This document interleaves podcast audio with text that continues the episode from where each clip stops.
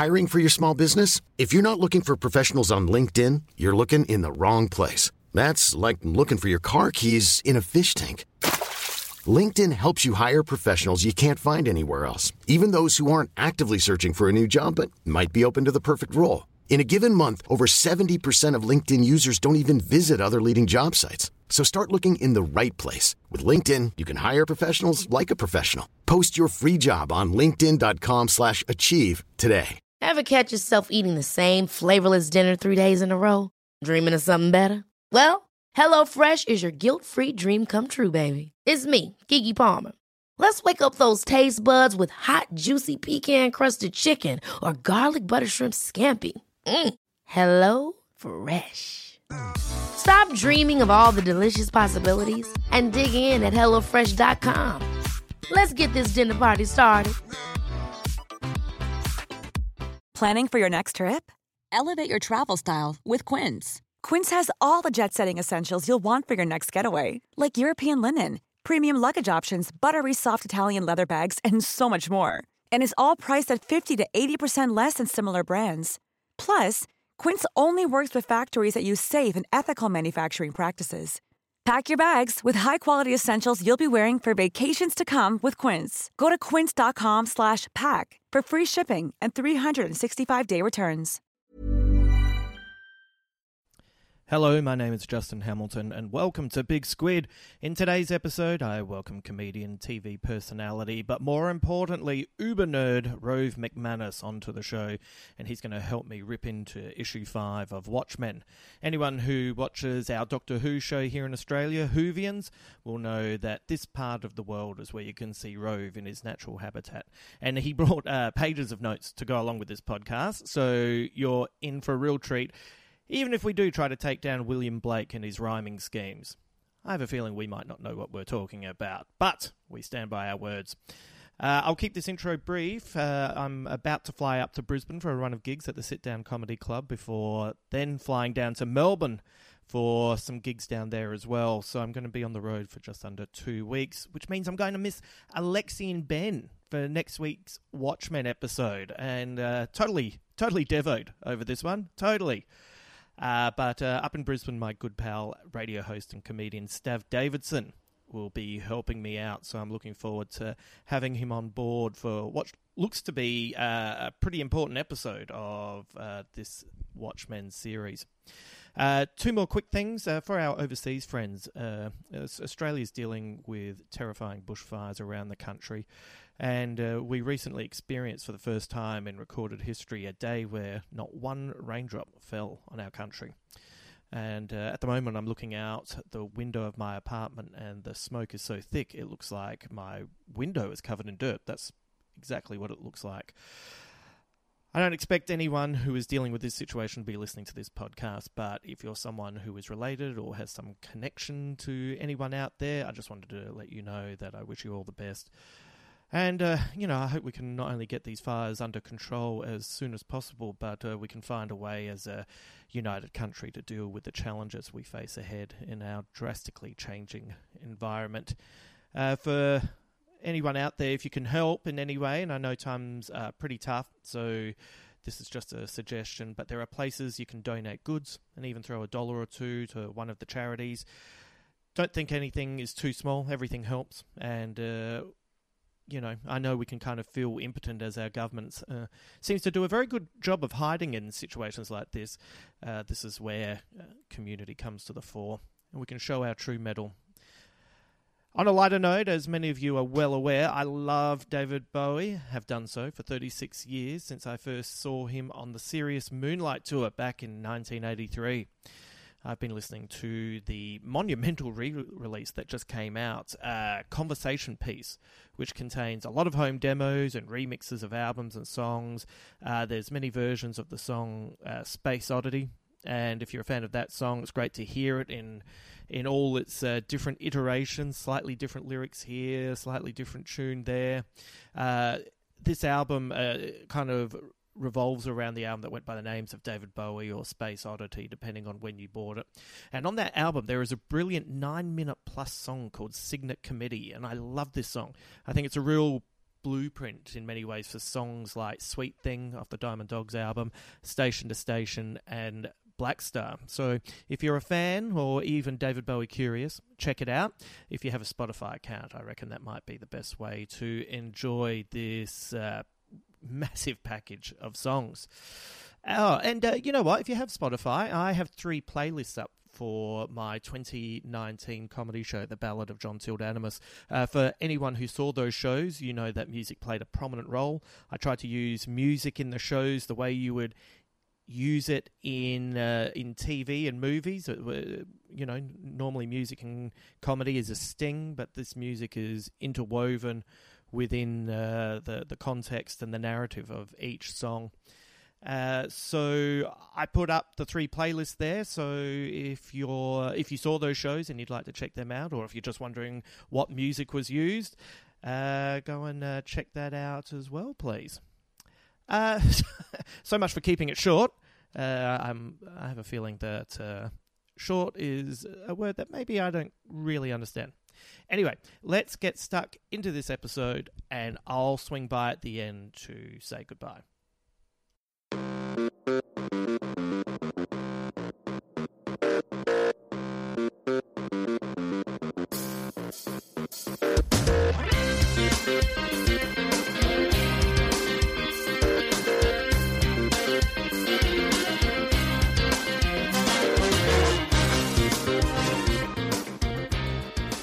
So I know you have uh, a large Pez dispenser collection. I do. Um, uh, how many do you have? Do you know? Oh gosh, it's probably close to two hundred. Right. Maybe actually, might, it's probably more than that. I did do an inventory check. I do have. I'm not going to lie here. I have an Excel spreadsheet Yep. that has them individually itemized. Yep. In like, here's all the Looney Tunes ones. Here's all the DC ones. Here's all the Marvel ones. Here's all the My Little Pony ones. Yeah, and and then they- they, they are um, appraised by what they're worth. Right. And I have a, a running total of what my collection is worth. Now, is that because you are uh, super nerdy, or is that insurance, or a Su- bit of both? A bit of bo- well, it started as just being super nerdy. Yeah. Um, I love categorizing things. I love um, order. Yeah. Um, I'm part Capricorn. I'm a cusp of Capricorn and Aquarius. And Capricorn is uh, everything needs to be uh, ordered and organized, uh, uh, cross the T's and dot the I's. And then uh, Aquarius is so then we can just do whatever the hell we want. Right. Right. And that's kind of how I like doing things. Like whether it's writing stand up, it's like I kind of I sit down and I write it all. Yeah. But then the hope is on the day you can just do whatever. Yeah. Same with it. You know, that's why I like doing live television. Right. It's have it all planned, so then we can just muck around. Yeah. Um. So I think it was a bit of that. Was I just had, had collected them, and then my wife one day just went, you know what? We should find out. Are, are these actually even worth anything? Right. And she bought me a Pez price guide, so then I could just sit there and individually look up each one and find out how much is, it was worth. That's and then amazing. worse than that, go, oh, you mean this one? Yeah. If I was to get that, it's worth that much? Right. And they can be worth a bit. Yeah, yeah. Oh, yeah. Well, collectors. Like it is. Each time you think of something and then you do uh, a look into it, you suddenly go, "Oh man, what, what what did it used to be when we were growing up? Trash or treasure?" Yeah, that's Yeah. right. And if I'm not mistaken, the guy who created created eBay, Right. His wife was a Pez collector. Oh, and right. that's why he, eBay came about because it was like there's a way of um, we need to find a place where we can buy and sell these things online. Yeah. Right. That's. I a know cool there's a connection with it's eBay and and Pez collecting is Right. for that reason. So, do you have uh, any Watchmen Pez dispensers? They Are there any? They don't exist. Normally, what happens is you get ones that come out uh, tied in with comic book characters. So you have a lot of the DC and Marvel. Right. They really go in for movie tie-ins nowadays. That's where I thought they would have come about for Watchmen with uh, with the movie, but I guess it was an R-rated movie, so they're probably thinking, how many kids are going to want? having to sit there and explain. I mean, let's be honest. I don't know. I don't know that Night Owl looks good in any kind of guys, the Right. old or new. I think. Um, imagine if there's like a, hood, a hooded justice, Oh yeah. a hooded justice one. Mummy, what's what's that thing, rope around that man's neck for?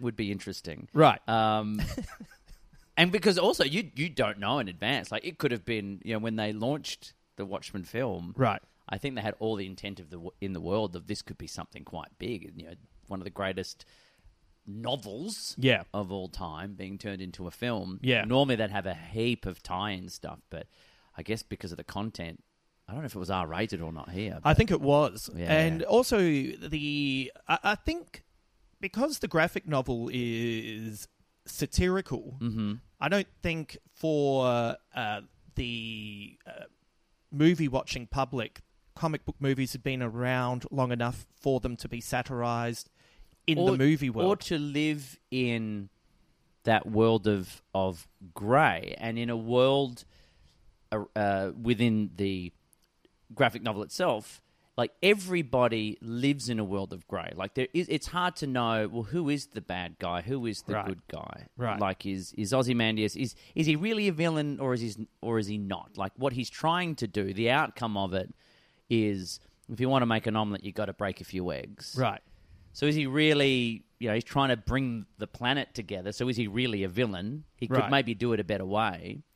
And then, you know, Rorschach for what he's doing, you know, he's got twisted logic, but as I'm sure we'll get into in this chapter, like he's on the right path for what he's trying to do. Right. And what he's trying to prevent is correct and the right thing to do but they so everyone sort of has this the characters themselves live uh, they are shades of grey. And I, I, this was one of the first times i remember really reading a comic book and, and finding that. Yeah. yet they themselves see everything in black and white.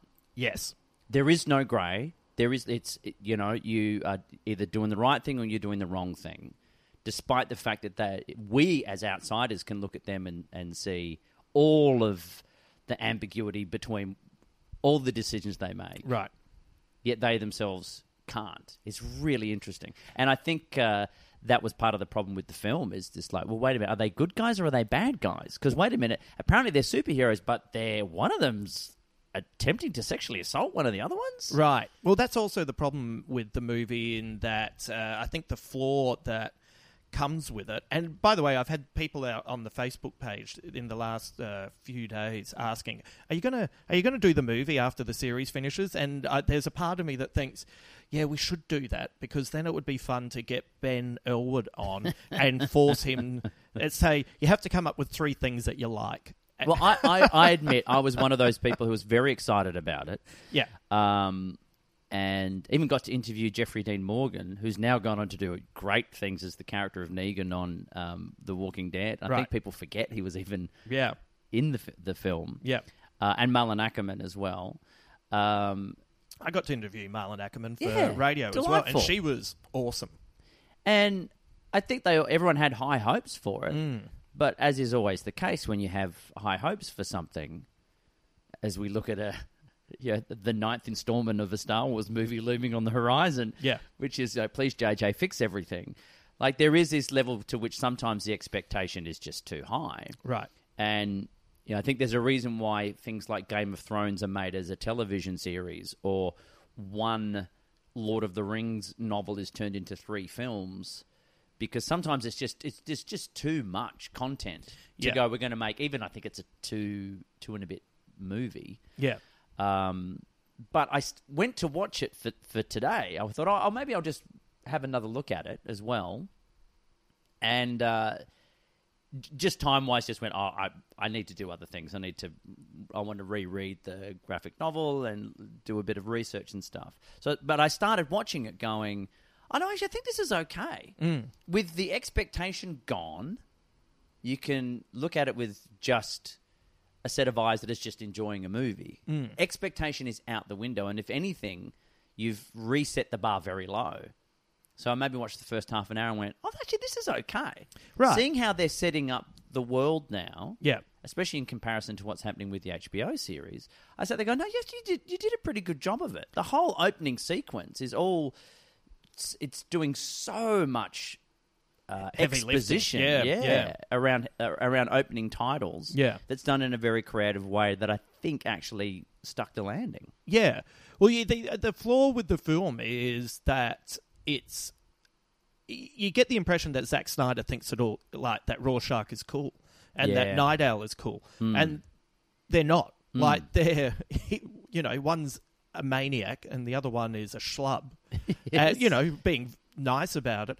And it always reminds me. There's a story about when uh, Radiohead had first started as a band and were touring as support for Tears for Fears in the states, and Tears for Fears were really into them. And as a as a little bit of a hey, we've had Radiohead touring with us. Um, did a cover of Creep, but kind of missed the the satire and Yep, Creep, yep, yep. and really did it as a torch anthem. And the the Radiohead uh, guys were like, "Uh, thanks." And I that's how I feel about the Watchmen movie. It's Yeah. like I'm really into this. I love it. I I I. I can't imagine anyone else doing this, and I'm going to put all my heart and soul into it. Yeah. And then you watch it and you go, I think you missed the important part, which is it's a satire, and you know, getting rid of the uh, the the big squid at the end is Exactly right. Is like it's it's meant to be ridiculous. It's meant to be what the fuck well, is it has happening? to be because it, has to be. What is the most ludicrous idea Right. somebody could have to go? This is how I'm going to bring the planet together. Yeah. and it's not just as much as the murder mystery element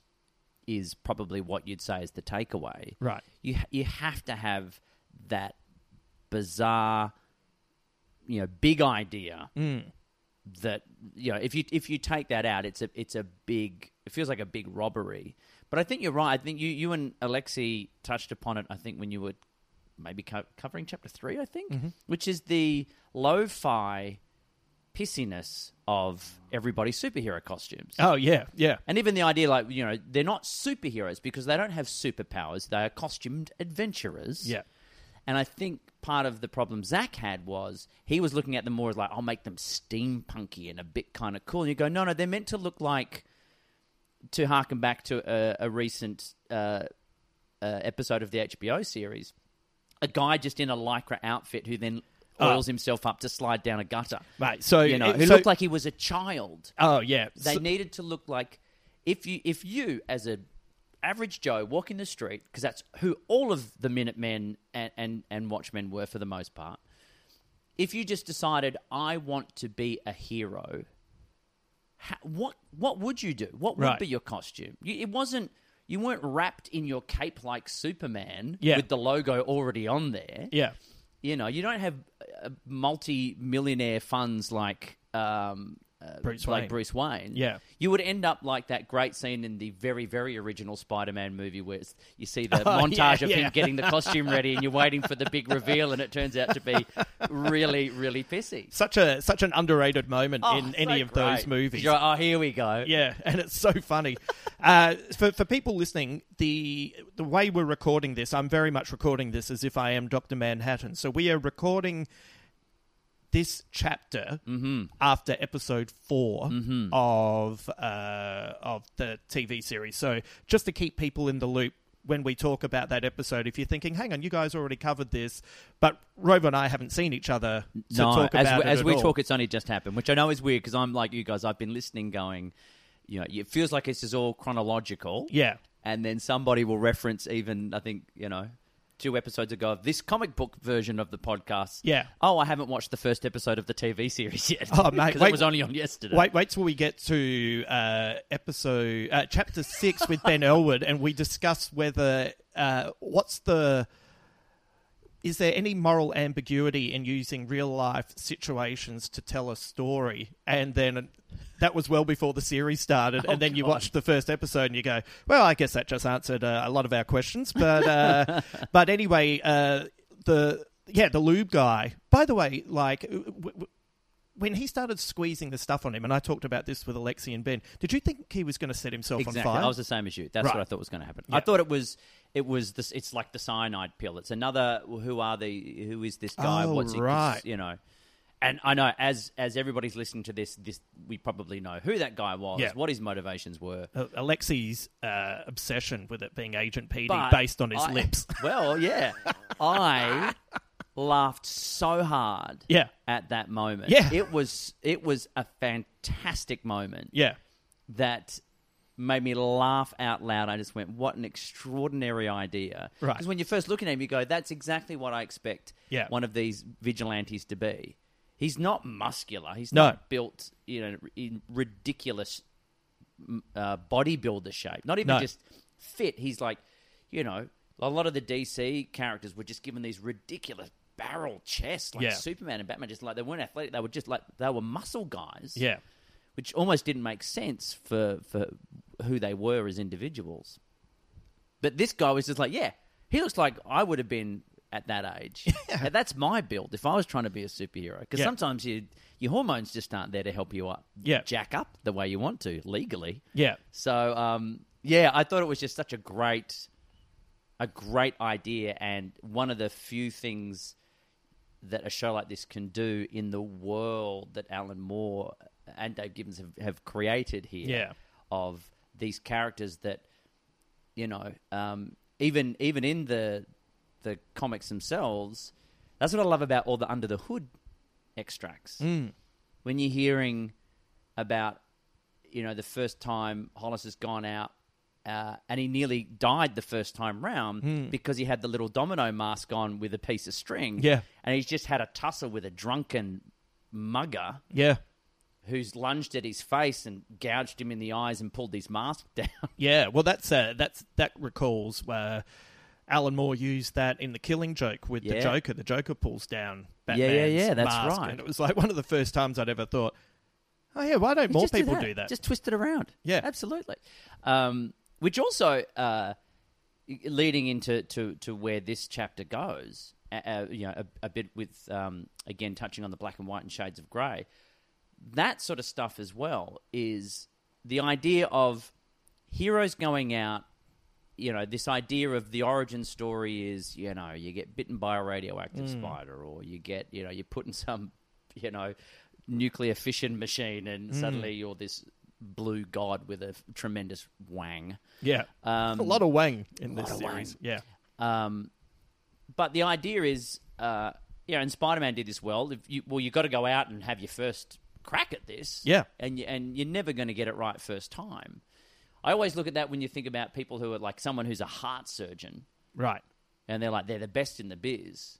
But you think at some point you had to do that for the first time. Oh, yeah. and you had done all the training and you Yeah. read all the textbooks, but the first time you had to go out and do your practical of I'm going to attempt to cut someone open, Yeah, s- uh, rip something out and put it back in. yeah, Stitch them back up and, and, it, and it works. And maybe it doesn't, or there's always that you're never going to get it right every time. And to think about that with superheroes and the way it's written in Under the Hood sounds very much like what you hear of serial killers. right. You know, that idea of uh, it comes up a lot in any anyone who sort of studies that sort of criminal psychology thing. Uh, I'm, I'm really fascinated with the mind of, of serial killers. The, the Mindhunter show was a really great Oh, example yeah, of that. yeah. Of well, well, the first time I did it, I went out and just stalked somebody, and then I tried this, and then and then it builds to now I've got the confidence Yeah, to do what I, I need to do, which um, Alan Moore also touched on with the From Hell. from hell. Yeah, Um, but that's it. It's like you, the the um, the way that it's described in Under the Hood is also yeah. Well, depending on which way you choose to do things, you have to try it that first time. yeah, and it's no different to whether you're a good person or a bad person. It has to. It's really which the steps you take and which path you choose to take those steps down yeah, is is a really fascinating concept. It's what I liked about the Brightburn movie, despite the fact that it, I don't think it was properly there. right. But that idea of yeah, what if Superman just kind of decided, no, Yeah, I won't be, I, won't use these powers for good. I will use them for evil. yeah. It's, Uh, a, great, it's a great concept.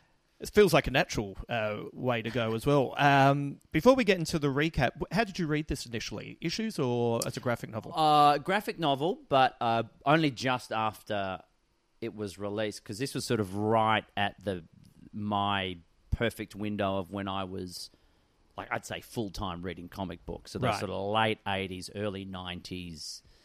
Um, so around the time, so I I did get it uh, after the the issues had all been released. So I got the the graphic novel, Right. which was great because I could read it straight through, uh, and loved it. And and I loved every element of it. I loved. Um, the fact that it had your traditional, I'd say traditional, you know, comic book layout, um, as much as the the structure of it was the likes of which I'd never seen. The content was just it was just so deep. But I also loved I loved all the excerpts at the end of each chapter where Right. you know you're getting you know, elements of a scrapbook or a piece of other text, um, and even the pirate story within Yeah. the comic within the comic. Like uh, you'd you'd go down a, a path where one scene finishes and then uh, you you get the next part of the next story within the story. So you sort of race into okay, okay, well, what's happening within the, this main Watchmen story? But then, oh, let's get the next update on what's happening in Under the Hood, Right. And then, oh, let's find out what's happening next with this guy who's making a raft out of dead bodies. Yeah. I mean, it was all you know, and then you get engrossed in that, and then you go back to the the main story again. It was it was a great way of just continuously pulling me through. So I was quite thankful that the way I got to read it was straight through at my own pace. So I could just devour the whole thing at once. Well, that's that's what I'm enjoying about uh, people freaking out that they have to wait week to week for the episodes. It's like, mate, we had to wait like months for months for the chapters. So yeah, make it, it gives me that uh, slightly nerdy. Oh, well, you think you've got it bad? You know Yeah. that kind of. I was the obnoxious binge watcher before it even existed. Well, let's get into the issue five, which is uh, Fearful Symmetry, or Fearful Symmetry if we go with the poem at the end. oh yeah, don't get me started on that. Jeez, like what a what a disaster. Um, Rorschach returns to the home of Moloch to ask more questions about the visit from the comedian as he's deduced that the list Blake was talking about has much in common with the allegations that Dr. Manhattan had given cancer to most of his close friends. Once Rorschach realizes that Moloch doesn't have anything to do with the plan, he decides to leave his former enemy alone, but informs him of a drop point where he can leave a message if he remembers anything new. Meanwhile, Dan invites Laurie live with him. Uh, uh, you know what? I would cut that out, but it's more fun to leave in mistakes. Meanwhile, Dan invites Laurie to live with him after Dr. Manhattan's disappearance uh, prompts the military to evict her from their government housing. Rorschach hides in plain sight, not dressed in his usual costume, and watches not only the drop point, but also his two former superhero friends spending time together. Across town, Adrian Veidt is on his way to a meeting when he's attacked by an armed man. After the man shoots Veidt's secretary, the ex hero takes the man down, but before he can discover who was responsible, the attacker bites down on a cyanide capsule and dies instant- instantly. Rorschach finds a note from Moloch at his drop point, so that night he pays him another visit. When he arrives, though, he discovers that Moloch is dead and the police are now outside. Realizing he's been set up, Rorschach attacks the police and tries to escape by jumping out of a window. He lands on the ground but is injured, and before he can escape, he's unmasked and taken into custody. Uh, the issue finishes with a William Blake quote from the, the Tiger Tiger, Tiger, burning bright in the forests of the night. What immortal hand or eye could frame thy fearful symmetry tree? Yeah. I don't know what what hurt me more as a kid, finding out that Rorschach was that crazy redheaded guy walking around with the sign, or trying to work out if that was try or treat. I remember that was one of those ones that they would always wheel out in high school. yeah, And I would sit there going, yeah, firstly, you know, who spells tiger with a Y? Let's that's just ridiculous. yeah, Um, but then, yeah, just you could go back and and rewrite that so uh, you know you're rhyming it better. If you want to have the word I, think of something better at the end. Come Or on, if you William want symmetry, because like I don't think it was ever pronounced symmetry. I don't know either. And maybe that was Blake's intent was just like I'm just going to really annoy you. It's rhyming couplets until this bit at the end. He's like, oh. If, Ow. if someone has uh, an explanation for how that works, I, we would love to know. Uh, Now, at this point, too, I should I should also weigh in, as I know has been discussed here before. Yeah. With uh, so I've always said Moloch. oh yeah, Um, so between that and Veidt. Oz, Aussie Ozymandias, Well, I kind of feel like not knowing how to pronounce Ozymandias or Ozymandias is in keeping with the poem. Really, and then you, yeah, and then your Vite Veet yeah. was abrupt because I had that when like for years, Uh, like my whole life, I've like, said Veet. When I was reading Harry Potter before the films were released, it was Hermione.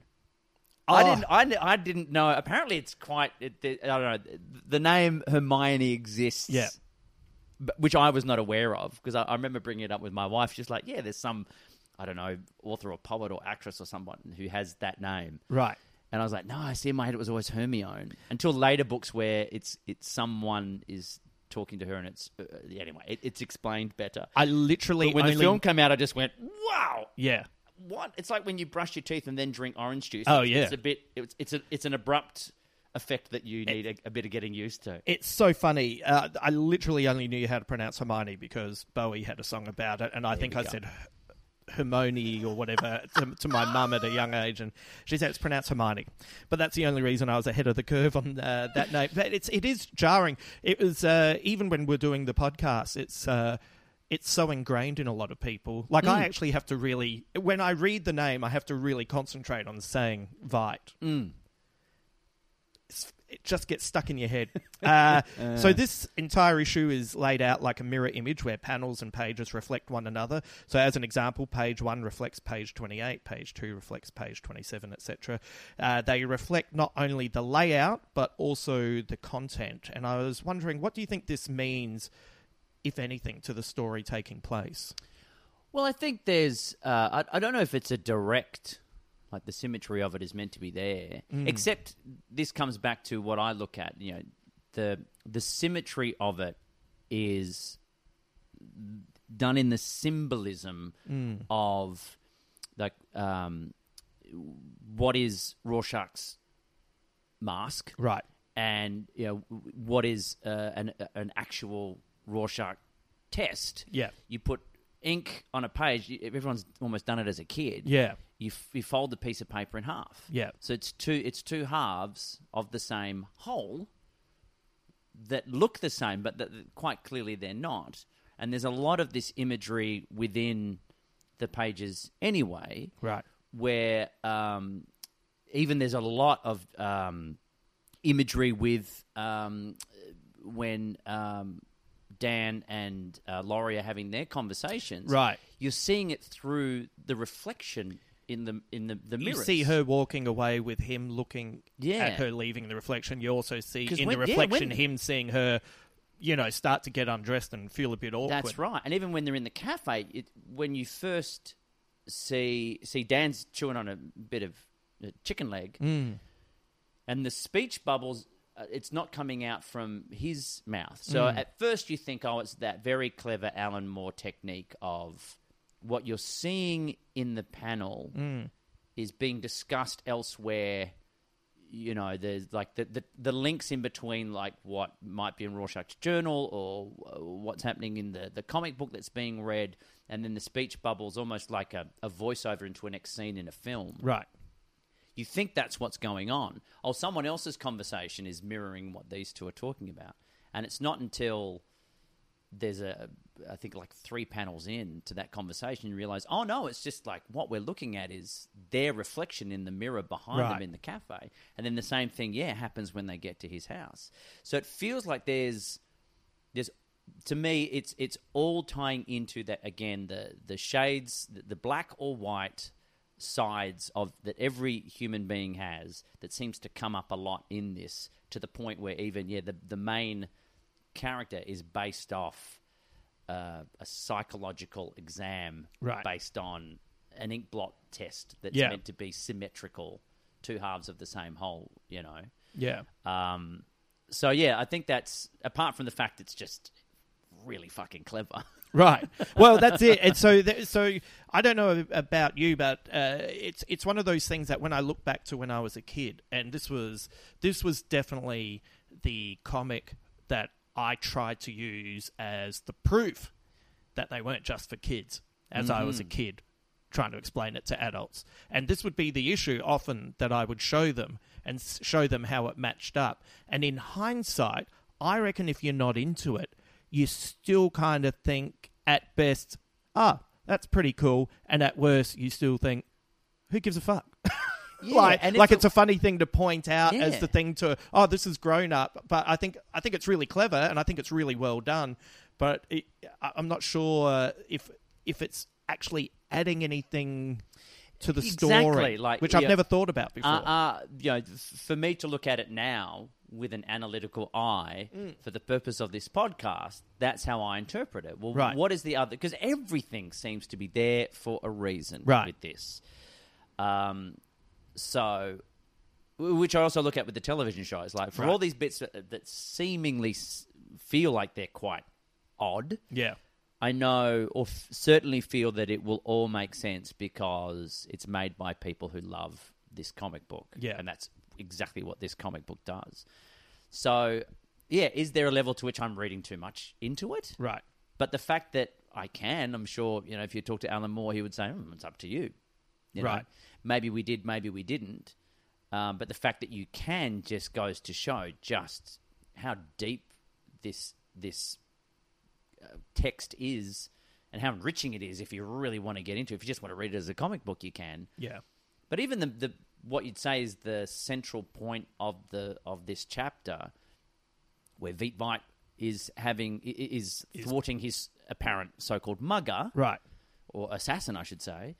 Um, although it's on uh, a right-hand page that then you flip and it becomes the left-hand page on the next side, it's made to be a double-page Yeah. spread, Yeah. but it's intentionally made to not be across two pages. Right. Like, that has to be a choice Right. so that the what looks like the far right panel of him clocking the guy with the statue or whatever he's got. Then you f- turn the page and you see the other half of that drawing on the on the um, right ha- left hand panel of the next page Right. is one solid panel. Like if you look at them together, it's those two pages should in any other comic book be a center page Right. that It- share a sp- that, that share a, a page uh, break in the middle, and it doesn't, and that's really clever, but also quite frustrating, like a s- uh, eye symmetry symmetry. Right, It's kind of right. like, I really like it, but at the same time, it's kind of jarring. It's uh, going back and looking at it uh, again as well. The the use of the uh, Dave Gibbons artwork when Mm. you know that that guy doesn't know that he's putting the cyanide capsule into his mouth, he actually does look fearful. Mm. At the time, when you read it, you think, "Oh, he's looking fearful because get he's losing." Yeah, yeah, yeah. But when you look back on it, he's looking as if to say, "What What's is happening here? happening this wasn't here?" the plan. Yeah, which is one of the other things too. Um, I, I'm not the, the biggest expert in Dave Gibbons, although I do love his work with Doctor Who magazine and Doctor Who comic books.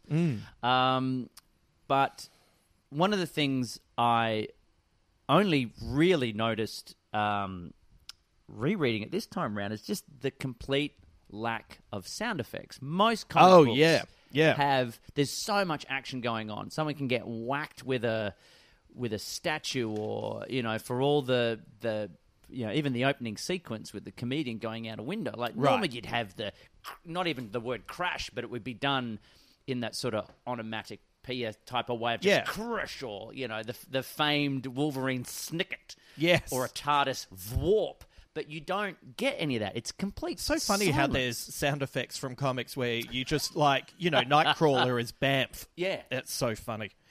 Um, but it's all done with the the the vocals of the characters. There's a lot of like even when someone breaks down crying, it's the the the, the level of detail that's put into the sounds that are made is incredible. yeah, looking, uh, I've just opened up that uh, double page Oh, there you go. spread, and it's um, it's fascinating to to think that there isn't any. Uh, No, it's all action. Yeah, like even the the woman getting the secretary getting shot in the Mm-hmm. background. Uh, I think there is maybe only a handful of examples of. Uh, n- there's no sound effects, but there's only a few examples of like motion as well with Mm. motion lines. For the most part, it is all Dave's artwork expressing Well, even what's happening. uh, and again, it's because of the, the way the chapter is set out. It's mirrored from the the first time uh, Rorschach goes into uh, Moloch's Yeah. apartment. Which two quick things before I get into it. The point I want to make. Just the comedic moment of Moloch looking back in the fridge. Uh, so I had I had written to down. just go, oh, wait a minute. oh man! I, I, so I had it written down here, which was um, literally. I feel really like I know he's a bad guy, But I feel really sorry for him because one of my true joys in life is opening my fridge. now he's terrified. But also, there's a wonderful three panel sequence of him comedic comedically realizing the situation he's Yeah. in, where he he's got a gun in his hand. Yeah. quite clearly he was going to shoot his would be assailant, not knowing at the time who it was going to be. And when Yeah. he realizes, you see there's a moment where he's he's staring at Rorschach. He stares down at the gun, and it's just his eyes. Yeah. It's almost the same three panels, but all you've got is this this animation in his eyes as he looks down at the gun and looks back up again. yeah, that once again, people forget that this is really funny. yeah, exactly. Yeah, Uh, but yeah, just the way the panels are set out at the start, where you know you're looking down at the reflection of a sign in in a in a puddle of water. F- Foot comes in and, and breaks that image, and then s- moves out of frame, and you and you see the ripples that are left behind. That happens again later on, and even just the whole sequence is you see this mysterious at the time figure walking into an apartment building, right. and then uh, you see the apartment building, and then we see the the top floor window. It's like a storyboard Right. for a for a film. Like Well, you're that's- you're seeing action in, and normally, and maybe I, I, I'm misremembering this, but it felt to me like there was so many jump cuts in the action of of comics that I was reading, where it wasn't the meticulous way they would lay it out like this wasn't always there. This was the first time I remember being really acutely aware of how cinematic it can be because Right. it is a visual art form. Well, the the scripts were written like screenplays as well. I think uh, I, I I'm not saying I'm entirely right with this, but I think uh, Go on, a say lot you of are. the well, maybe I, I, am. know, I know you feel like you are. I feel like I am.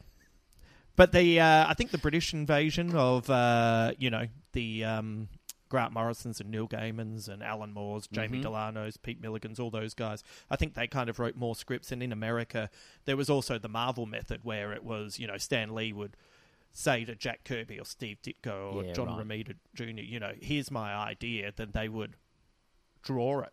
And Mm. then he would add the dialogue.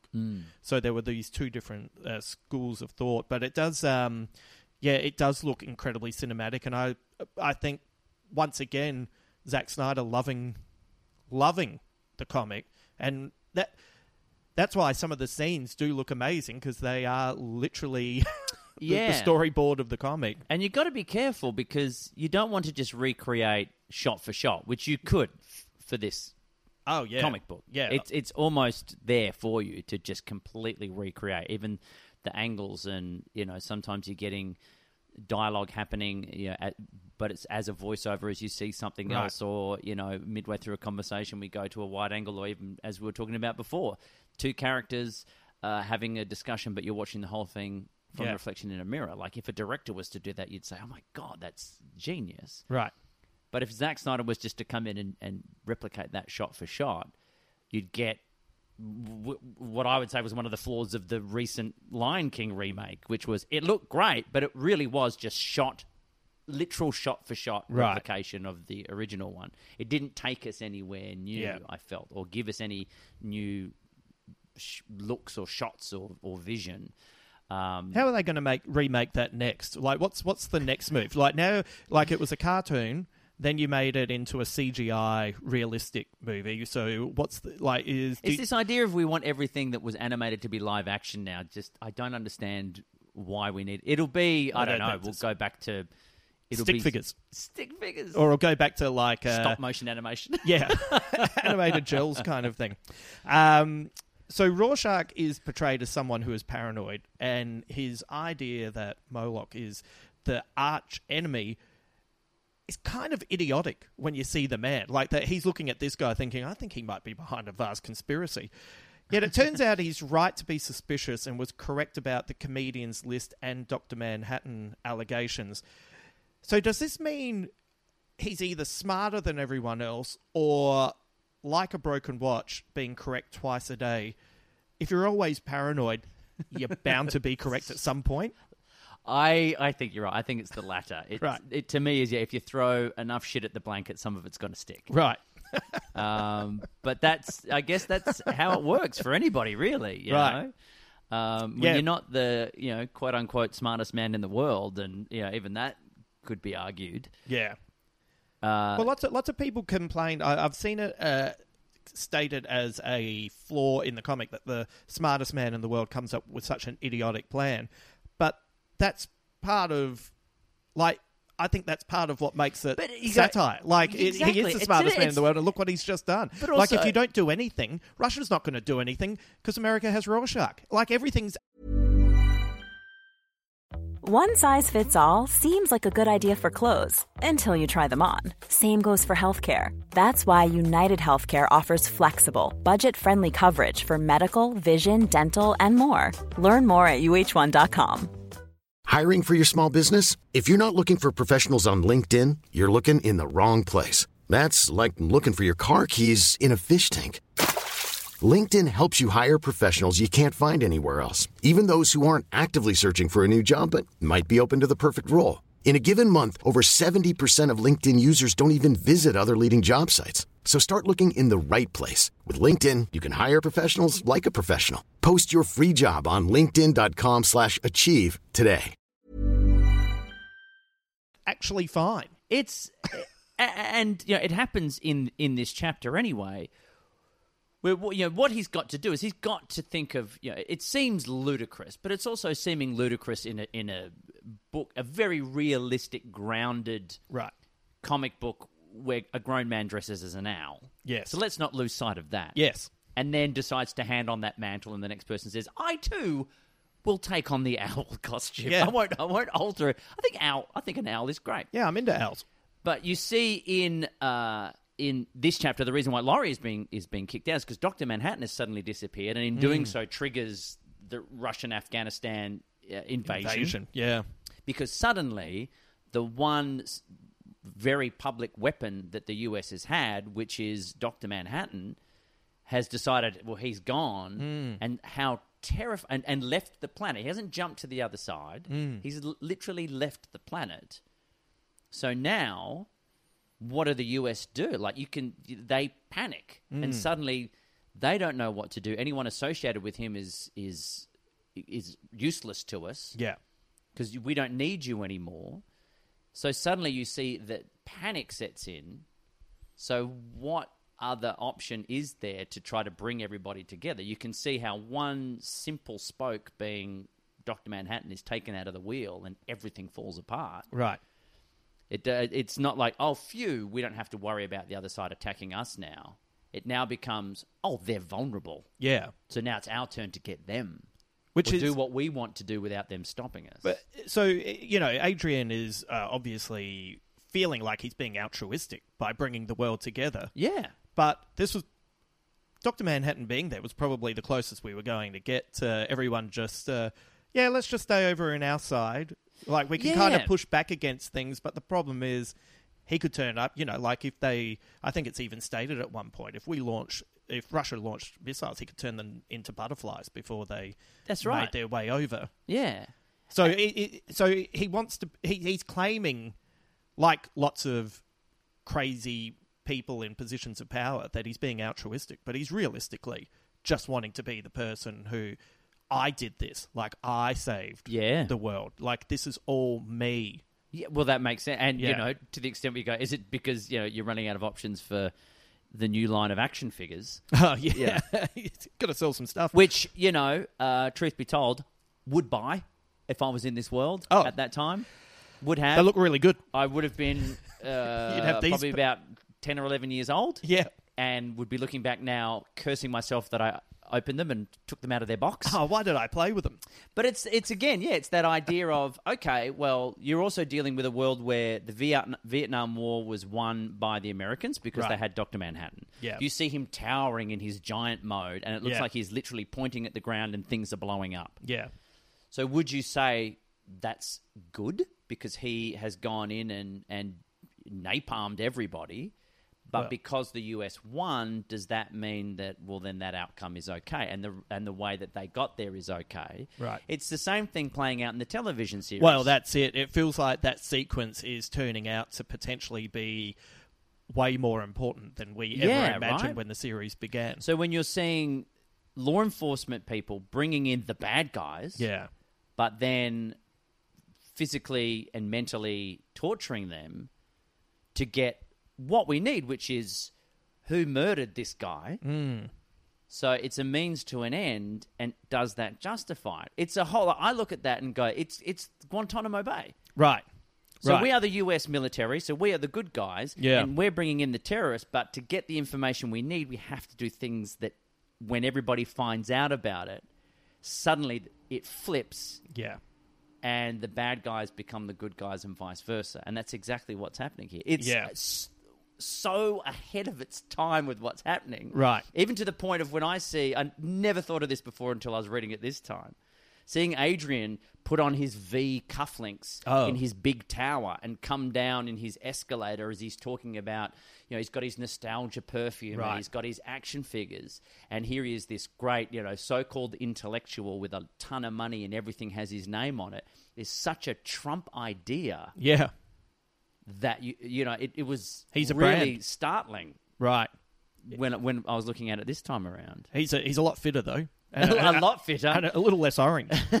the uh, I, I feel like uh, this, you know, the the action scene towards the end of this chapter with Rorschach is one of the things that As he's uh, trying to escape? Yeah, Yeah, yeah. Do, do you feel like it's it's one of the, the the moments that stops, like when people think about Rorschach, rather than think he is insane and has so many flaws, they often think of this sequence and think, "Oh, that is such a cool sequence. He's so Yeah. cool because he's inventive. He's you know He gets he he gets into full. MacGyver mode, doesn't he? Yeah, Um, and yeah, just grabbing the household items around him. yeah, Um, throwing salt into people's eyes. yeah, I remember when I first read it, what I thought he had done somehow, because there's the reveal of oh, it's just you know, e- even at the time, it's like I think I know who that is. It's Right. the, I think that's meant to be the end is nigh sign guy. yeah, But uh, either way, just the reveal of, oh, that's who it is. Mm.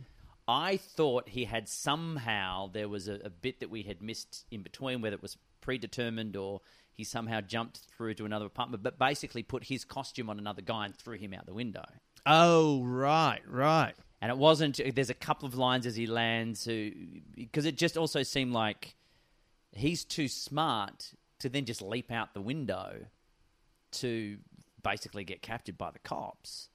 Because you do, you look at him and it's it's the the old routine of like you know you, you want you want him to get away, even though for what he's he's done, you do walk in there and his beliefs and what have you. You, you walk in there going, yeah. So he he was he was set up, Right. and that instantly makes you sympathetic towards him Yes. for all he's done, the way he thinks, the way he speaks. He didn't. He didn't shoot that guy. He No. didn't murder anyone. Leapt out of his fridge and, And scared the, the shit out of him. there. They've been they've been tipped off that he's there. So Yeah. that, this poor So bugger's been yeah. set up. Yeah. And even when he you know later on is put in prison and is is broken out, you're like, yeah, Yeah. you know. It's a complete Walter He White deserves one. to have that, You know. despite the fact he's he's he's, he's machete dogs in the head, but that's not the point. This is why it's meant to. This is why the series has to be on HBO because it's one of those classic Yeah. anti-hero, uh, you know, ahead of the curve. It's it, people people supporting Rorschach are, are also probably the same people that got angry at Skyler, saying, "Hey, just let the guys make meth. Just let him make meth. Just let him make meth." It's for the great. He's trying to help you guys. Jeez. Gosh, Jeez, just shut up and launder the money through the car wash. Do as you're told. God. Um, William Blake was uh, seen as a rebel, prophet, and master of the occult, which has then seen his work appropriated throughout the years into such objects as tarot cards and a church that engages in readings of his work. His work has also been projected as a signifier for other knowledge, and as a and he's also turned up as a reincarnated reincarnated banker in Jim Jarmusch's movie Dead Man. And I'm wondering, is there a future where we see Alan Moore depicted as such. Like, because you, because you know, um, so th- here's the thing. So Watchmen comes out, and then uh, you know they use the smiley face, and we've t- I've talked about that in previous podcasts. And then the smiley face ends up becoming the face of the, uh, you know, house acid generation That's of the right. nineties. Yeah, yeah. We he he creates V for Vendetta and uses the Guy Fawkes mask, which is now used as anonymous. Mm-hmm. His work has permeated so many artists, like to the extent that Lindelof doing Watchmen is almost like him repaying the debt of what he learned from it in shows like Lost and The Leftovers. Like I remember as when I was watching Lost to begin with, and the episode where um, oh, I've just drawn a blank on his name. The the Scottish guy that's bouncing back and forth. Desmond is back uh, bouncing back and forth through time. I watched that and was like, oh, this is his chapter four with Doctor Manhattan, which he's subsequently said, yeah, that was that was me doing my riff on it. So you've seen Alan Moore's work in so many places, influencing so many people. He has his detractors. You know, Grant Morrison thinks Watchmen is too tight. He thinks it's too too meticulously constructed, so therefore uh, it, it doesn't breathe. That's his kind of issue with the with the comic. Uh, and you know, as I said, people some people think that the the plan is idiotic, which I think is the whole point of the plan. So I wonder. Are we going to see like a Alan Moore turning up in a Jim Jarmusch style movie as a character because he, he's so much larger than life and he's so interesting because he sticks to his principles. Yeah, I think I, I think he has all the ability to do that. I mean, you know, he depending on your point of view, he's he could be as you know dark and depraved as a you know Rob Zombie type character, where you just like he, he looks like. Well, I mean, he dabbles in the occult and things Right. like that. Or you could sit there saying, "Oh, he's this adorable Dumbledore type character." Maybe he's both. And he, yeah, well, that's it. He's almost as much as he's the characters that he creates. He's you know he can be whichever point of view you want to endow him with. Right. He can be that for you. Yeah. Um, I think he's one of those guys who, at least, I'm pleased that he's been recognised. Like you know, you talk about um, Blake and his poetry. Like he's one of those like so many uh, artists, writers, not recognised at the time, probably because of his shit ass rhyming skills. Um, but um, that's not a poem; it doesn't rhyme. I'm out of here. This podcast, not afraid to take down William Blake. Um, but uh, yeah, I do think that uh, even so, it's it's this broadening of his appeal and hmm. awareness that people have hmm. through you know the, the, the movie didn't quite nail it, but I think the television series has, hmm. and the fact that it's not a complete remake, it is you know the, the next chapters, yeah. as it were Well, it's an extension, really, isn't it? Yeah. Yeah. that it will make people go back and and read the comics. And not in a way that, you know, people who enjoyed Game of Thrones will go, Well, I'll go read the books. You go, because it's it's too it's too different. There's Right. there's enough of that out there with things like The Walking Dead. Right. Which f- it's almost like there's two parallel universes going on. Same characters doing different things. Yeah. Um, Whereas this is not contradicting No. anything that happens. and and it's supplemental to Mm. the, the main text. So yeah, I absolutely see a world where then people can find it after the fact, and also based off you know the, the guy that was create the creator of it completely disapproves of the fact that this show is being Oh, made, completely. which Like- I think enhances it somewhat. Well, I think Lindelof has also said that he feels like maybe he's been he's had a curse put on him. Well, And he's they- also uh, saying it took the pressure off the fact that you know, well, if he's not going to watch it anyway, and no Yeah. matter what I do, he's not going to like it. At least means cool. I don't have Yeah. to have the distraction of I'm making this for Alan Moore as well. Right, right. Uh, if if he found out I was doing a podcast about the TV show and then he gave me a curse, I might just use that as an excuse every time something bad happens to me. Ah, that's the Alan Moore curse. More curse. Ah, God, I shouldn't have done that podcast. He has cursed the shit out of me. What a disaster! But the um, there's a there was a page that I wanted to um, uh, talk to you about, which was kind of a page that I flipped over at the time, and then I've gone back to it. Is the there's that page where the detectives go, and it's the guy who's worried about. It, there's been a murder, and a, a man who was worried about nuclear war killed both of his kids in front of his wife, and then took a knife to his own jugular. Mm-hmm. And I'm fascinated by that because I. It, there's so many pages, and you do so much reading, and you do so much unpacking of all the other characters, and then you, like, I just kind of l- forgotten that page, hmm. and it's pretty dark, and I don't think it ties into any of the exact story that's going on, but I think it's just a reflection of the times and how everyone's feeling. And once again, there is uh, to me, uh, in Lindelof's The Leftovers in the third season, they're coming up to the seventh anniversary of uh, the uh, everyone disappearing, and there is a there's a little uh, scene with a with a Frenchman on a submarine who thinks it's going to happen and tries to start a nuclear war, and it was just funny in hindsight to. I'm not saying once again that I'm correct, but it feels like that was the submarine thing was uh, Lindelof's murder Sure. from uh, from the comic, but it well, is- it's interesting that you use the term how people uh, are feeling Mm. in this when it's really how people felt. Oh yes, Because you got to remember, like this is the eighties Oh, when yeah. this has come out. Yeah. it's it's a very contemporary story setting for for the time Hmm.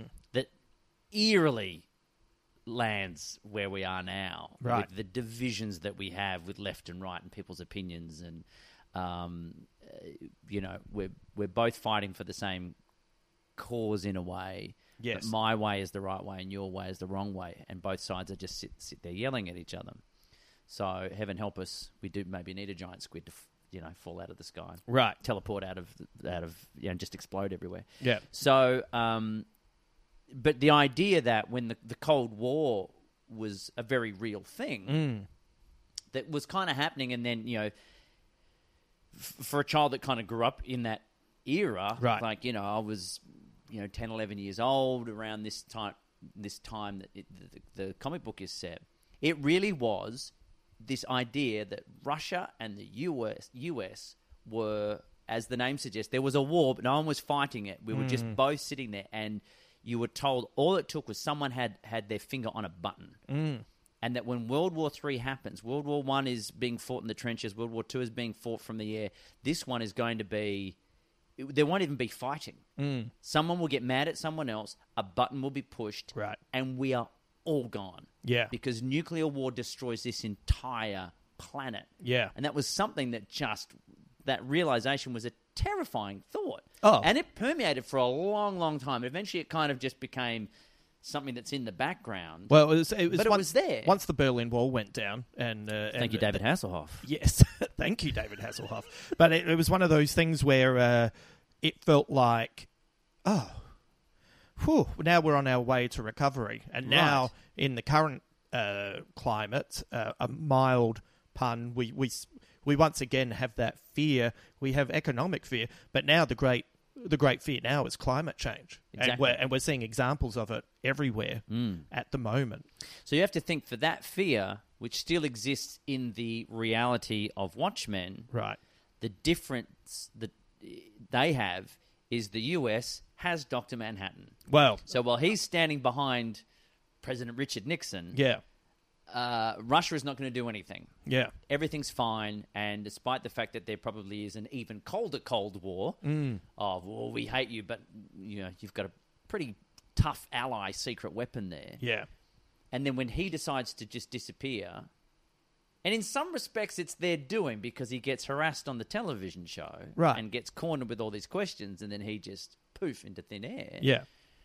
It's like it hasn't been something that's just bubbling up to the surface. This is like a rug is pulled out. Right.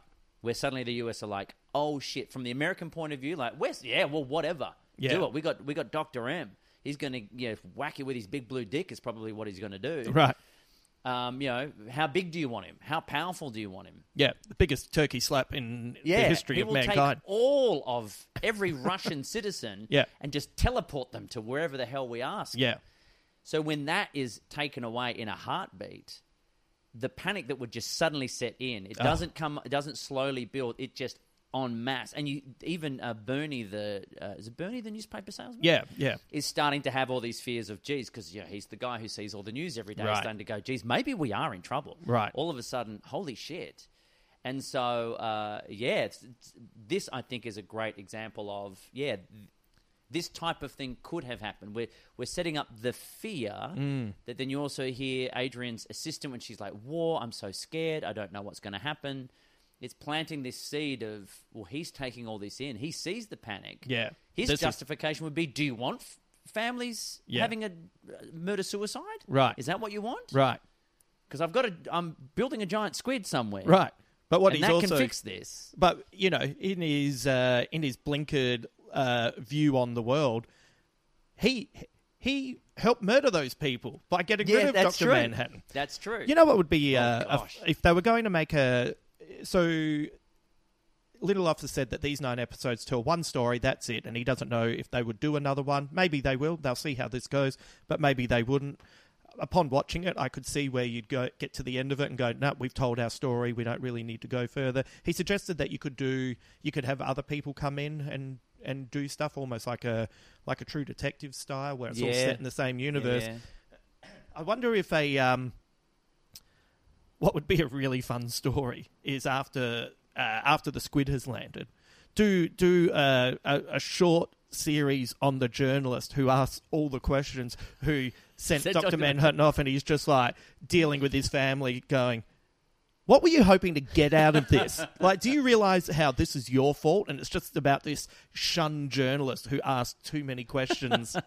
But also, like, again, it's so indicative of where we're where we are at in the modern world. Right. There's something about looking back at at what feels like this is Alan Moore's opus. This is him and, and Dave Gibbons. It was a real. You can see how how much they um, collaborated on this together. That it really is getting fears, thoughts, opinions, hopes, all all of this in, in under the guise of it's a comic book with you know rudimentary superheroes. yeah. But so much of it makes sense for how we are today with those fear mongering opinion. You know, you wouldn't even say they're journalists; they're just Yeah. people with with an, uh, an outlet to, to shout their ideals on either side. Yeah. But those who want to spread fear for their own means. Like that's what this journalist is. It's funny how so no, it's not funny, but it's interesting to see how many of these um, points of view, comments that are being made in in this story um, are so relevant to the here and now, to the point where you go, of course, we can make uh, a television series Mm. that's set in the modern era, and for all of this to make sense, Yeah. and for you to be able to talk back to uh, a, a comic book that was made thirty years beforehand, and it still holds water. Because of course it does. Because you know, w- this is exactly where we're at now. The, the depressing lesson from it is that uh, human nature doesn't really get any better. changes. Nothing changes. Uh, we are our own symmetry. Ah, Between yes. then and now, it's the exact same panels. yeah, just the language and Just- the way and yep. and, the, and how straight we stand has Yep. changed.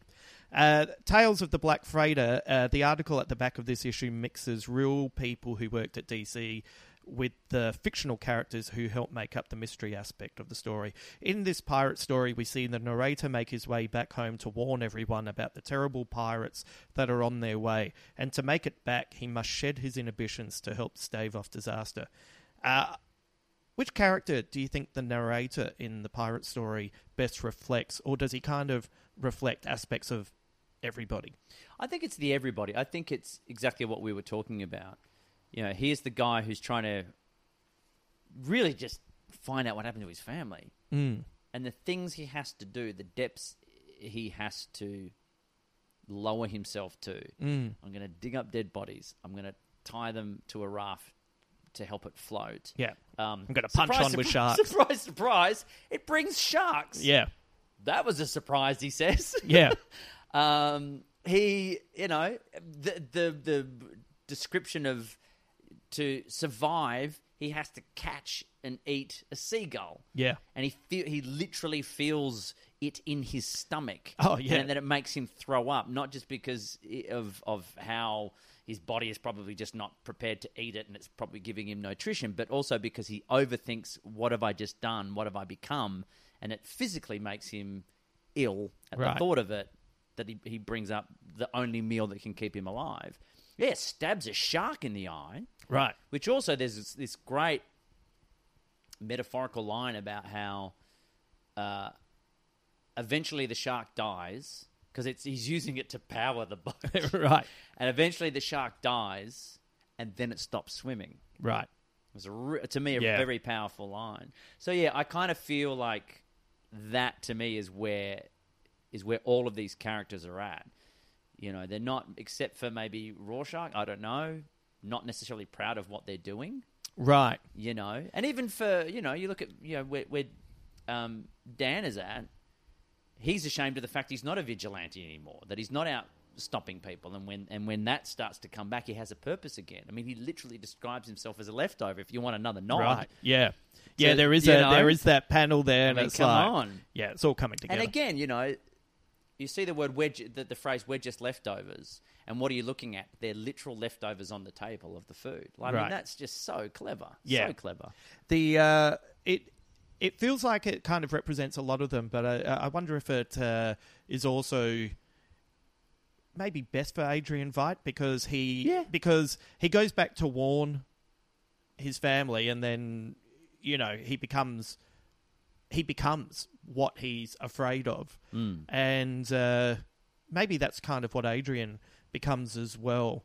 Though he's, Well, I though think he, he's he is also an example of again of where everybody's at. Yeah, I think Right. he just has the means to achieve what I think. You know, even going back to the example of the guy who looks around just going, "What can we do? Hmm. Nothing. I'm going to tell my children there is no reason to live anymore because there's a war." Right. And that's the last thing the girl says before they're all killed in front of the mother. Oh yeah. You yeah. know, so that was that guy's way out. It's pretty drastic. Yeah. but so too is hmm bioengineered squid, Yeah. Like it's telepathic squid. Oh my god. You know, it's just different means to the same end in a way. Yeah, it is. Uh, he's he's a fun fun character. It's people. That's what I, that's what I, I think. People who shit on the idea of, well, that just is dumb. Yeah. And look, admittedly, my wife was asking me about this, the symbolism of the squid Right. in the television series, and I just quickly tried to explain. Well, this is how the, the comic book ends, Oh yeah. but I did it very quickly because I was like, "This, this does not make. This is going to sound really weird." Yeah. But if you preface it by saying this was he had this he had this weird plan to bring the entire planet together Mm. by thinking there was some extraterrestrial attack happening, it's kind of the best way of putting it, rather than say there's a giant squid. Right. Yeah. It's a. that That's actually a good way to do it. By the Telepaths and scientists have created a squid. I found it interesting in episode four that uh, Looking Glass still thinks that the squids, the baby squids, are coming from Yeah. uh, another dimension. Yeah, yeah, yeah. And the fact that that's one of the questions that he poses to people is, do you think that's a conspiracy or not? When they're in the um, racist detector, is that what oh it was yeah, yeah, the as? racist detector. But also, it's also nicely hinted at uh, uh, with the fact that he's got this weird um, lynx carrot uh, uh, pet yeah, that he is You genetically um, altered. Yeah. So it's kind of this, you know, it's for anyone who knows a lynx, they're kind of you know relatively small cat, you know, larger than a cat, maybe more of a dog size, and this thing's like looks like a Oh, tiger. yeah, yeah, yeah. So he's, he's it's hinted that oh yeah he's already been fiddling around with DNA of creatures. Oh man, he is. Uh, it's it's fascinating. Have you been reading the Peteypedia? No, I I have uh, I have been listening to your suggestions about it. Though, Oh so yeah, there is a there is a bit that's uh, there's a lot to take in. Oh, there's so much to take in. There's a there's a bit that fills in the gap of what happened after uh, the squid hits, and Ah. Adrian Veidt, you know, for, once again for the smartest man in the world, he thinks, well, now I will very much like Lex Luthor. Now I will make the world a utopia through technology, but everyone decides collectively that technology is what brought the squids through. So Wow. so it ushers in an era of Luddites. And that's why we don't have the internet in this world. And that's why we don't have mobile phones. Oh, Because everyone went, well, it's technology that's bringing them in. We have to get rid of the that's technology. a great concept. Oh, yeah. I fantastic. love that. Uh, some squid bits to finish with. And Once Mhm. again, there are so many that you could pick out. If you've got any that you want to throw in, please do. But uh, some that um, uh, are kind of fun on panel five uh, early on in the issue. I haven't put down the page number. Uh, Moloch notices the food out of the fridge Yeah. defrosting on the floor. Which is a nice bit of storytelling because he didn't notice it in issue two. Like, not only is he getting the shit scared out He's of him, got when the it- MO now. when his uh, when his anxiousness uh, kicks back in, you know, and he thinks, "Oh God, I wouldn't mind having a snack." There's nothing to eat. I it's once again, it is one of those things that in the rereading, uh, I am fi- I that has just made me laugh so much. The the effort to Yeah, well, that, that to me is just again like the uh, the him sort of glancing down at the gun. You just see, you know, just his eyes darting down. Yeah. Uh, on uh, I don't know graphic novels page one hundred and forty eight. But also, just does Rorschach just eat a raw egg? three. Is that what Yeah. happens there? Yeah, which has been interesting with all the egg imagery in the TV series. As Yeah, well. true, true. But I always wondered, like, because was, he was slurping it, whether it was hard boiled or not. Um, no, I feel like he's. Uh, Uh. I uh, one of the things I wanted to bring up was there's a lot of obviously reference to the Gunga Diner, oh yeah, yep. uh, and uh, in reference to Gunga Din, another very Hmm. famous poem, which is uh, Rudyard the final Kipling. line is "You're a better man than I am, Gunga Right. Din," and I thought the imagery of that, you know, within all of this of Oh, you yeah. know, um, trying to do the greater good. Um, and th- especially for those who will, you know, also just sit back and let it happen. There's, um, oh, you keep going. oh, well, I'm ha- trying to find an actual panel I need to reference. Uh, page seven, there's a Grateful Dead poster. Ah. So here's a little bit of uh, information uh, is, that that I've. what, is that the skull and crossbones one? Oh yeah, so I, so I've Ah. got uh, Watchmen annotated by uh, Leslie. I can't quite see the name from here. Leslie S. Uh, Klinger, which is fantastic for anyone who wants to uh, really get into this. But Moore suggested to Dave Gibbons some 60s styled poster around the murder scene. Yes. And Gibbons immediately thought of the Grateful Dead. He had a copy of a book called Album Cover Album and looked up the Grateful Dead and found an album called, and I'm not going to know how to pronounce this, A- Axomoxoa.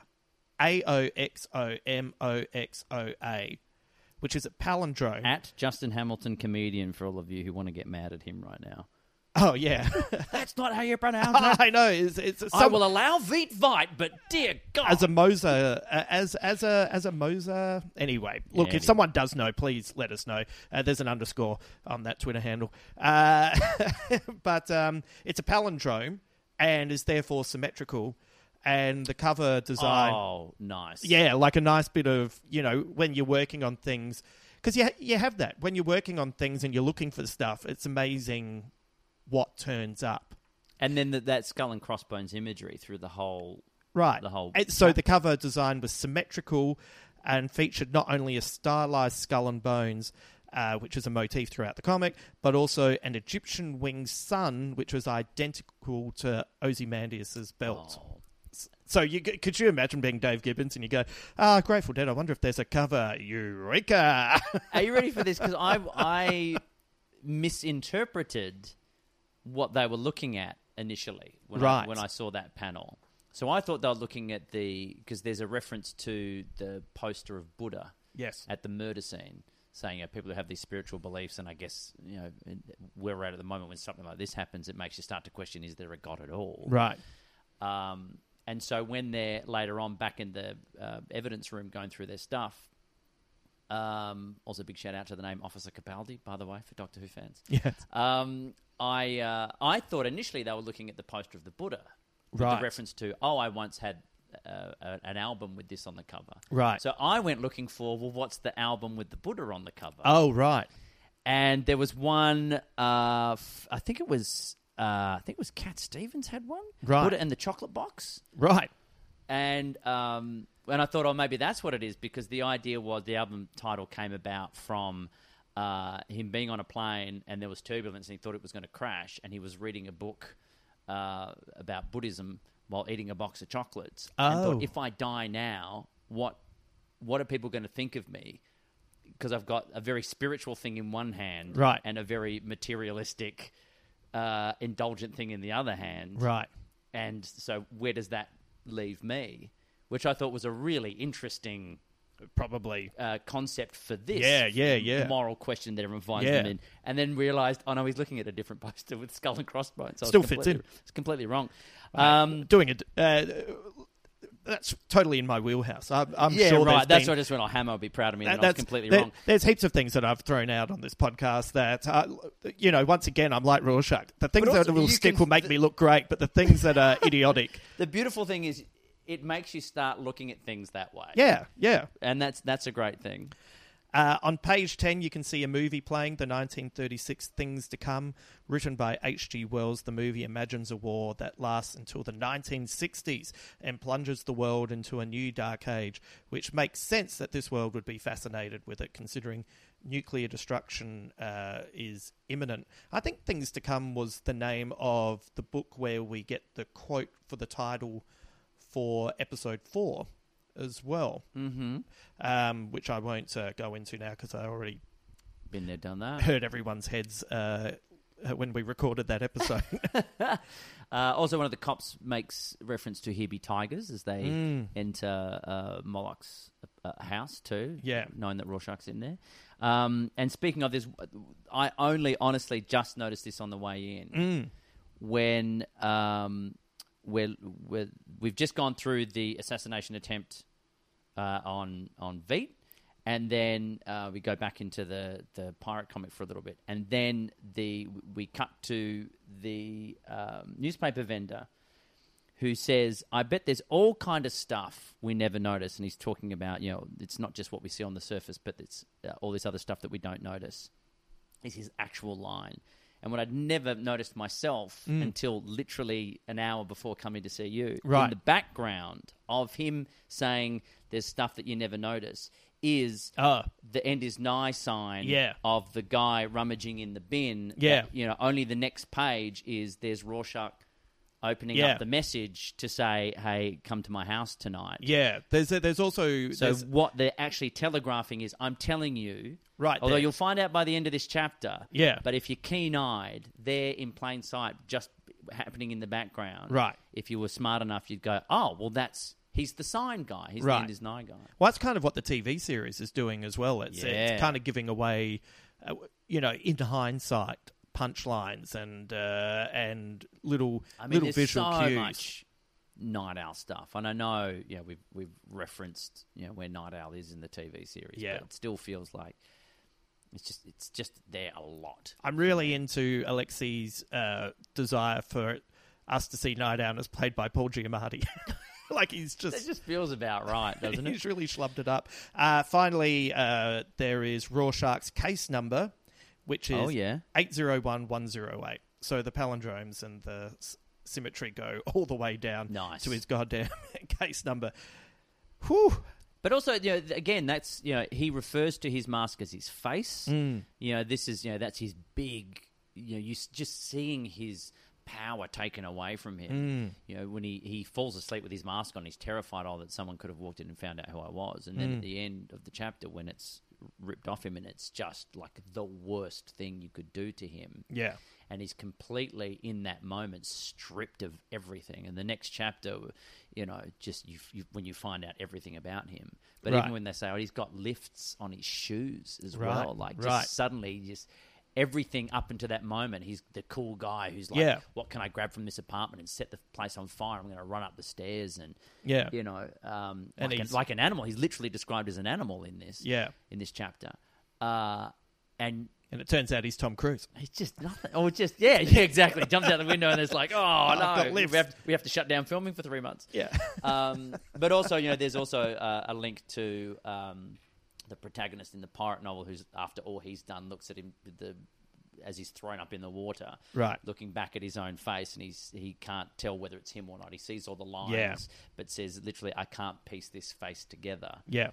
Which uh, again to me is very much the same as Rorschach. He's got two sides to his face. The whole reason he chooses that mask, as we find out, is because it's just black and white. There is no grey, and that's what he likes about it. Yeah. Even though the woman who ordered the dress hated it for that reason. yeah, exactly.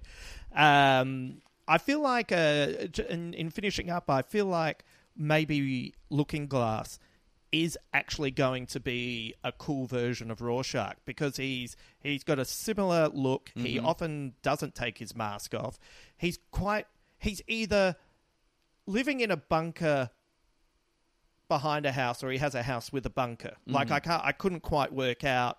For a moment I wondered if he was in her backyard, but I but I was like he's just out the back. But he also well, the kids move out. You go, what do we do with the bunker? Do we turn it into a spare games room, Ah. or is it a, a, a secret lair for Wade, my um, let him move my in. friend? but there, but he has compassion. Like, you Oh, know, yeah. and he is Uh, but smart too. yeah, really smart. But really smart. You know, Yeah. he's getting quizzed about, uh, you know, is the stuff I'm looking up is this for that grandfather Right. guy? And let me guess, it's because you don't want that FBI lady finding Yeah. out. And let me guess, you also don't want her to know about the pills. Like, yeah, he's just, and he also had a girlfriend. Like, so do you know what I mean? So, so I'm wondering if this series is going to give us here's the Rorschach that we can get behind. yes, exactly. because this other one is insane, and this guy, he's you know he's got some stuff. so far so on. good. Yeah, At, at at the time of recording, so far so good. yeah. Uh, thank you for doing uh, the podcast. A pleasure. have Thank it- you for for doing it. I have thoroughly enjoyed every layer of it, and and listening to you slowly unravel. Um, Uh, as I keep saying, after every episode, there's a solid ten to fifteen minutes where I sit back and I think, oh, Jesus well, I love Christ." that you have uh, owned it with uh, um, a, a segment of it that now is uh, um, I live by myself. Yeah, I spend too much time alone. Thought, yeah, Uh, so that's I think very important that you accept that. But um, yeah, it's it's been thoroughly enjoyable. I you know this is one of my all time favorite uh, comic books. So to get back into it and, and enjoy it again has been and listening to other people enjoying it again. yeah. Has has been wonderful. So Yeah. congratulations. It's been uh, fun to uh, get back into that uh, community, as Mm-hmm. it were. And uh, in a couple of weeks, we'll be able to announce something as well. Oh, no, we can't tell you now because we have to turn it off. Bye. Thanks once again to Rove McManus for joining me on the podcast today. We'll have some exciting news for Australian peeps very soon, so keep an eye out for that. I wonder what that could be. Hmm. Hmm. You probably know what it is, but officially, hmm. If you're enjoying this podcast, please give us a nice rating on whichever platform you use, and feel free to encourage anyone who you think would be in our wheelhouse to come and join us uh, over at our Facebook page. Uh, you know, we have the uh, the official Big Squid with Justin Hamilton. Uh, we also have a private conversation area. Anyone can join. It's just a nice, safe space to be able to talk and throw your ideas out there without feeling a need to write spoilers in capital letters before every you know update that you throw in. Uh, I've also really enjoyed the responses from a lot of you. Uh, you uh, for people who don't know, uh, I've thrown out some uh, other comic book suggestions, and people are getting stuck into it and uh, letting me know what they think. So you know what? Maybe I'll um, maybe I'll put together a proper list and and. Yeah, that's what I'll do. I'll put together a proper list, and then you can pick and choose at your leisure. and You can kind of look at it uh, and, and see what might uh, might appeal. You know what? I'm going to write myself a note now to do it for next week's podcast with Ben Elwood. Uh, Ben's back, and we are breaking down chapter six. Interesting podcast that one because we recorded that straight after the uh, the first podcast I recorded, which was the Richard Fidler podcast and there's an interesting conversation which I I won't tell you what it is but it's uh, it's very interesting uh, knowing that it was recorded just before the uh, TV series began. Hmm. Hmm. All these little forward hooks for you. What am I? A commercial radio host? Yuck. Anyway uh, s- sorry, I've just written down uh, that uh, note, so I'll make sure I do that next week. Uh, also, don't forget to check out Peteypedia for extra information on the Watchmen world. It's worthwhile checking out. There's lots of great stuff in there. There's some funny little things as well, but it really does help flesh out the TV series in many ways, like the ancillary uh, parts of the, the graphic novel. So don't forget to go and have a peruse of that. Uh, I'd better run. I have to go and catch a plane, so look after yourselves out there. And I will catch up with you again next week.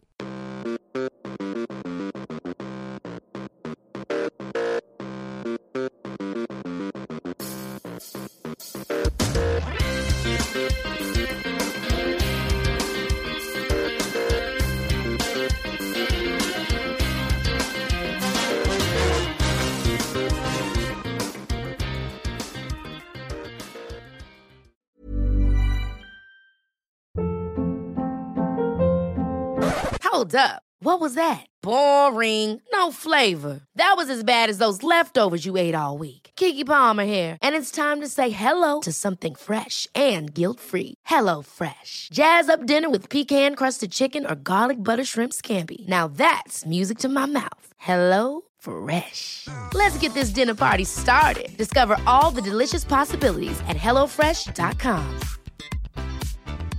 Even when we're on a budget, we still deserve nice things. Quince is a place to scoop up stunning high end goods for 50 to 80% less than similar brands. They have buttery soft cashmere sweaters starting at $50, luxurious Italian leather bags, and so much more. Plus, Quince only works with factories that use safe, ethical, and responsible manufacturing. Get the high-end goods you'll love without the high price tag with Quince. Go to quince.com/style for free shipping and 365-day returns. When you make decisions for your company, you look for the no-brainers. If you have a lot of mailing to do, stamps.com is the ultimate no-brainer. Use the stamps.com mobile app to mail everything you need to keep your business running with up to 89% off USPS and UPS. Make the same no-brainer decision as over 1 million other businesses with stamps.com. Use code program for a special offer. That's stamps.com, code program.